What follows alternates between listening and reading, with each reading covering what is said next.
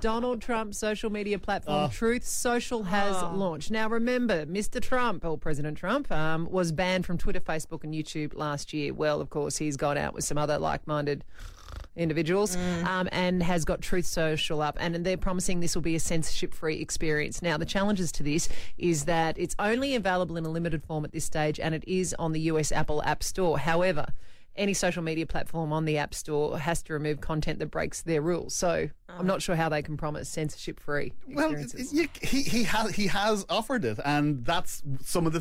Do you know how many lies he told? He has. A, do you know how many lies in the four years that he was there? Mm.